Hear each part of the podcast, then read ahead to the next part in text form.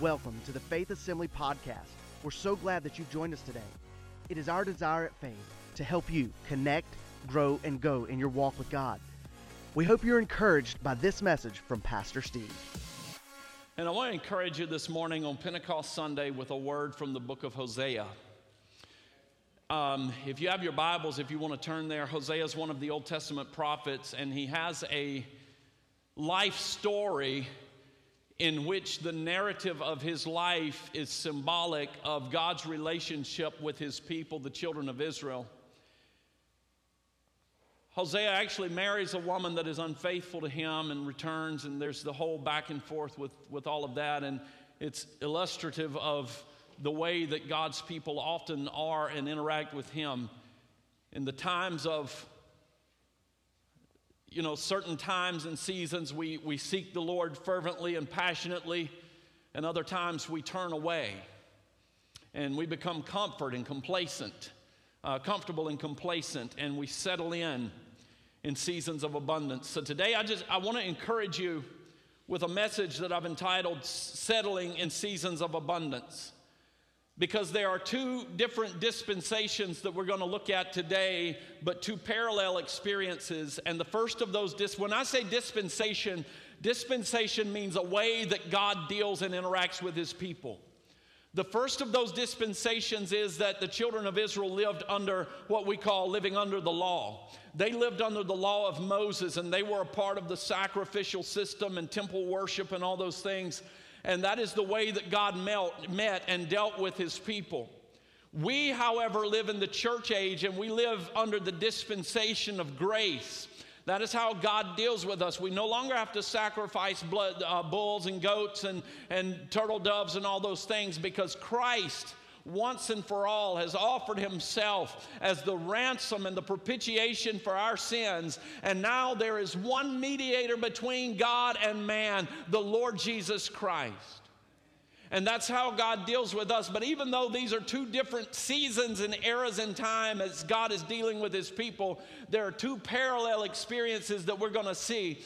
First of all is that both the, the Old Testament Israelites and the New Testament church all started out with a promise. It all started with a promise. In Genesis chapter three and verse eight, we hear the Lord speaking to Moses and says, "So I have come down to deliver them out of the hand of the Egyptians and to bring them up from a land that is a good land, a large land that flows with milk and honey, to the place of the Canaanites and the Hittites and the Amorites and the Perizzites and the Hivites and the Jebusites." You can get hung in that and add the termites to the end if you want to. Sometimes you're just on a roll, you know. But God gave them this promise. They were living in captivity and they were living in bondage. And God said, I'm going to come and deliver them out of that. And I'm going to usher them into a place of abundance. Does that sound familiar? As Jesus says, I have come that you might have life and that you might have it more abundantly. Towards the end of Jesus' earthly ministry, he also spoke to his people and said, it is expedient for you that I go away. Because the, the mode of operation through which Jesus is going to impart that abundance is in the person and the work of the Holy Spirit. And Jesus said, it is expedient for you that I go away in the fleshly sense, because if I go away, I will send my comforter to you. The Holy Spirit will come to you.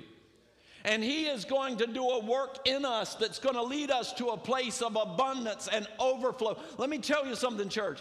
If you came into this place empty today, if you walk through your week empty next week, if you live your life in brokenness and emptiness, understand this. It is not for lack of provision, because you and I have available to us the means to live in the overflow of the goodness of God, not simply skimped by on what crumbs we can get to survive, but God has provided for us in the person of the Holy Spirit an abundance. There's an abundance for us. And Jesus said, here's the promise, Luke twenty-four forty-nine, behold, I send the promise of my Father upon you, but tarry in the city of Jerusalem until you are endued with power from on high. The parallel experience of both of these eras of, of God's people is that they both began with a promise, and they both continued living reliant upon the promises of God. We see the Old Testament Israelites as they're wandering through the wilderness. They abode under the covering of the manifest presence of God. They walked through seas on dry ground. They saw the walls of their adversaries crumble before them. They saw their enemies vanquished. They ate manna that the Lord provided in the wilderness, and they drank water from a rock. And the church, the church of the Lord Jesus Christ, started out on a promise. And they tarried until they were endued with power from on high. And they abode and walked in the anointing of the Holy Spirit, seeing the dead raised to life, seeing the sick healed, strongholds breaking, miracles of provision. And then in both instances, they became comfortable. And in Hosea chapter thirteen, verse six, we read these words. And it says, back here in uh, just the preceding verse from that, God said, when you, when you walk in the wilderness, when you were living in the wilderness, I knew you. In other words, when times were hard, when things weren't going your way, when you didn't know where your next meal was coming from, when the only way that you could have your thirst satisfied was for me to cause water to flow from a rock, I knew you then. But now, when you found pasture and they were filled, they became comfortable. It's a common phenomenon. As a matter of fact, God spoke through the prophet again to remind the Israelites of their diligence in seeking Him in the wilderness in Jeremiah chapter two. He asked them what made them turn to idolatry. And in, by verse seven, we read this. He says, I brought you into a bountiful country to eat its fruit and its goodness. I provided abundance for you to walk in, to live in, and to enjoy. And throughout church, church history, there have been times of great persecution and, and struggle that have often seen great seasons of revival come after them. Why? Because when God's people are desperate for answers, God's people are desperate for God. But when we get to places where everything's kind of going our way and everything's on an even keel, we tend to kind of drift away and become comfortable and complacent in where we're living, and we forgot who brought us to the land of abundance. We have a tendency of settling in seasons of abundance. We become lazy. We become forgetful. And they forgot God. It's a common phenomenon that people seek God in the hard times, but they forsake God in times of favor and blessing. Uh, Hosea chapter thirteen verse six continues, and it says this, when they had pasture, they were filled, and they were filled, and their hearts were exalted, and they forgot me. Jeremiah continues with that same thought and says, for my people have committed two evils. They have forsaken me, the fountain of living waters, and they have hewn for themselves cisterns, broken cisterns that can hold no water. And you know what? We could point our fingers, but you know, it's, it's seen all the time within the ranks of Christianity. We, we see it through Christ's rebuke of the seven churches of Asia Minor in the book of Revelation. We often read about that lukewarm church of Laodicea. And we, we hear the Lord say, I would that you were rather hot or cold, but because you're neither hot nor cold, you're a lukewarm church, I'm going to spew you out of my mouth. And we just, oh my goodness, the lukewarm church. And, and we, we just look at that, but we never stop to focus on how did they get lukewarm? How did they get lukewarm? How did they get lukewarm? It's in the very next verse. Because you say I am rich and I have become wealthy and I have need of nothing. Understand this, church, there is a hazard around your life today. There is a hazard. There's a snare that the enemy has set before you, and the snare is called comfort. Because when we get to places and we're walking in abundance, we forget how we got there. We forget the God that has called us out of darkness and into His marvelous light. We forget how we were freed from bondage and captivity and how He provided for us in the wilderness. And Jesus says to the church of Laodicea, because you say, I am rich and have become wealthy, I have need of nothing, and do not know that you are wretched, miserable, poor, blind, and naked. I don't care what you've got in your bank account. I don't care what size your house is or what kind of car you drive or how well life is going for you. If you're not prayed up and full of the Spirit of God today, you are empty, you are broken, you are miserable and wretched and undone. I don't care how comfortable you are. It's amazing how much someone will trust God and they'll serve God when they don't have what it is that their heart has so desired. You know, as long as I'm seeking God for something, I seek God for something. It's also amazing how soon people forget the fervor with which they sought the Lord when they are not facing their time of need. They're in love with Jesus until the house gets built. They're in love with Jesus until the car got upgraded. They're in love with Jesus until they're able to have the baby. They're in love with Jesus until they get the job they wanted. They're in love with Jesus until they get the things patched up with their spouse. You never seen nobody so on fire for God except a couple of people whose marriage is on the rocks. But when the Spirit of God comes in and brings healing and restoration, then all of a sudden they're nowhere to be found. They're off enjoying life together. We love God. We love Jesus until that child gets out of trouble. You see, in many instances in our generation, we figured our way around faith. We're, we're an educated people whose world is filled with ingenuity and problem-solving skills like the likes of which the world has never seen, and we don't have to rely on God for the answers until we do. We've got conveniences and technologies that make our lives easy, and we don't look to God for comfort until we do. If we don't have the means, someone's going to lend it to us, and we don't have to trust God for provision until we do. And when we do, and we're brought to those places of discomfort, we do it fervently.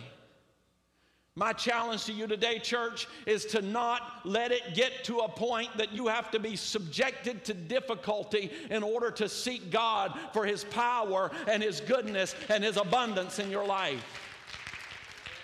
As a matter of fact, that's exactly what happened here in the book of Hosea. It's what proceeds from this point in the book of Hosea is God promising to bring great calamity upon the house of Israel in an attempt to help them realize how far they had drifted away. He says here in verse seven, so I will be to them like a lion, like a leopard by the road I will lurk. I will meet them like a bear deprived of her cubs, and I will tear open the rib cage, and there I will devour them like a lion, like uh, the wild beast shall tear them. O Israel, you are destroyed, but your help is from me. And I want to tell you something. What's true for the Israelites in this instance is true for the church as well. There are tendencies to wonder that are met often by being subject to difficulty. And understand this, this is not God exacting revenge, but this is the mercy and the grace of a loving Heavenly Father that sees us drifting away, that sees us drifting to difficulty, and knows in His omniscience that the only way to get us to turn is to bring us to places that we need Him.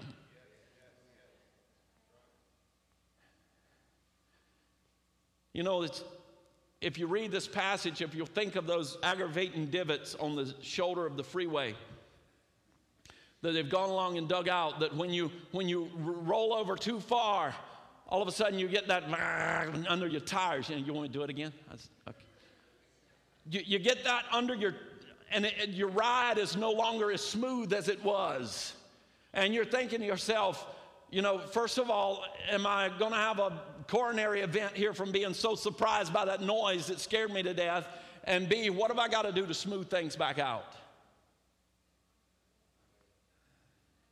And sometimes we run into a little difficulty in life, and it's not, it's not God punishing us. It's not that God's angry with us. It's that God's heart is breaking because He sees us moving away from Him, and He's trying to help us course correct.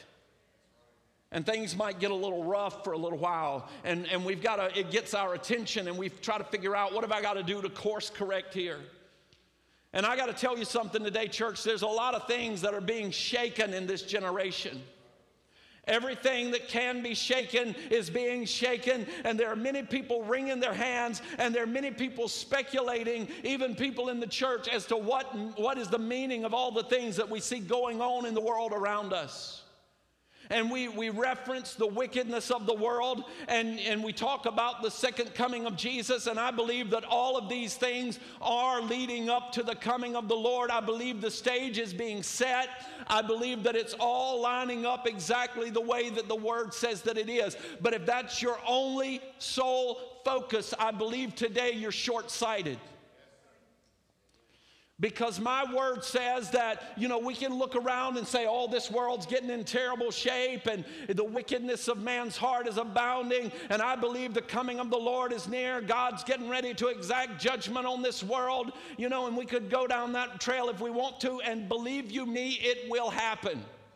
But my word also says that God is not willing that any should perish and that all should come to repentance. And I'm telling you, when you hear the shaking and you see the shaking in this world, you need to understand that it is all, it is also the heart of God, not only to forewarn us of things that are to come, but to guide us back to the heart of the Father, that we no longer be lukewarm, but we would be on fire of God, set ablaze by the fire of the Holy Spirit in our lives. Good gracious. I would submit to you today that what's happening in our world today has as much to do with the complacency of the believers as it does with the wickedness of the world around us. There still remains a reluctance on the part of the church to seek God. There's a standoffishness as it relates to the altar. There's an abstention from the prayer gatherings. And I'm telling you, church, things are going to begin shaking even more than they are now. And you understand it from the perspective of a believer, that it is the heart of God calling out to you and saying, come unto me, all you that are labored and heavy laden, and I will give you rest. It's the Spirit of God calling out and saying, anyone that thirsts, come to me, and out of his inmost being there's going to flow rivers of living water. He can satisfy you. Because what happened after all of this is that in, in both instances, I believe that these people of God experienced a renewed call to fellowship. Turn over one more page to Hosea chapter fourteen, and you read these words. O Israel, return to the Lord your God, for you have stumbled because of your iniquity. Take words with you and return to the Lord. Say to him, take away all iniquity. Receive us graciously, for we will offer the sacrifices of our lips. The Assyrians shall not save us. Insert government there, please. The Assyrians will not save us. We will not ride on horses, nor will we say anymore to the work of our hands, you are our gods, for in you the fatherless find mercy. And God says, I will heal their backsliding, and I will love them freely, for my anger is turned away from him. And I believe in this hour that God is renewing a call to a church to tarry before the Lord until we be endued with power. In the book of Acts chapter two, Luke records and writes to the great Theophilus and says, on the day of Pentecost, when the day of Pentecost was fully come, they were in one place with one accord, and there came a sound from heaven like a mighty rushing wind, and it filled all the house where they were sitting. And there appeared unto them divided tongues like as a fire, and it set upon each of them. And they began to speak with other tongues as the Spirit gave them utterance. Church, I'm telling you that the power of God is still available for you. There's still an abundance for you to walk in, but don't become comfortable in this generation, so much so that you forget the power of God that has hauled you out of darkness and into his marvelous light.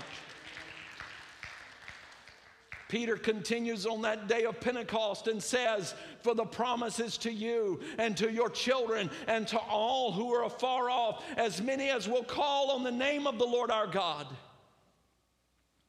And on the last, John chapter seven, John records Jesus on the last great day of the feast.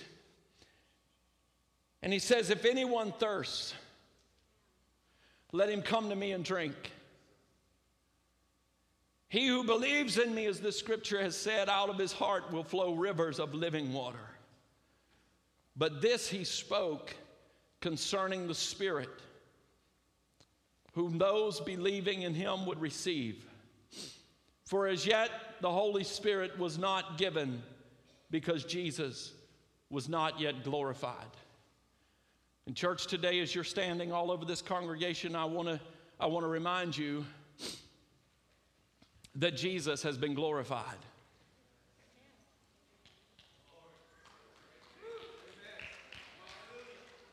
Jesus has been glorified. The Comforter has come.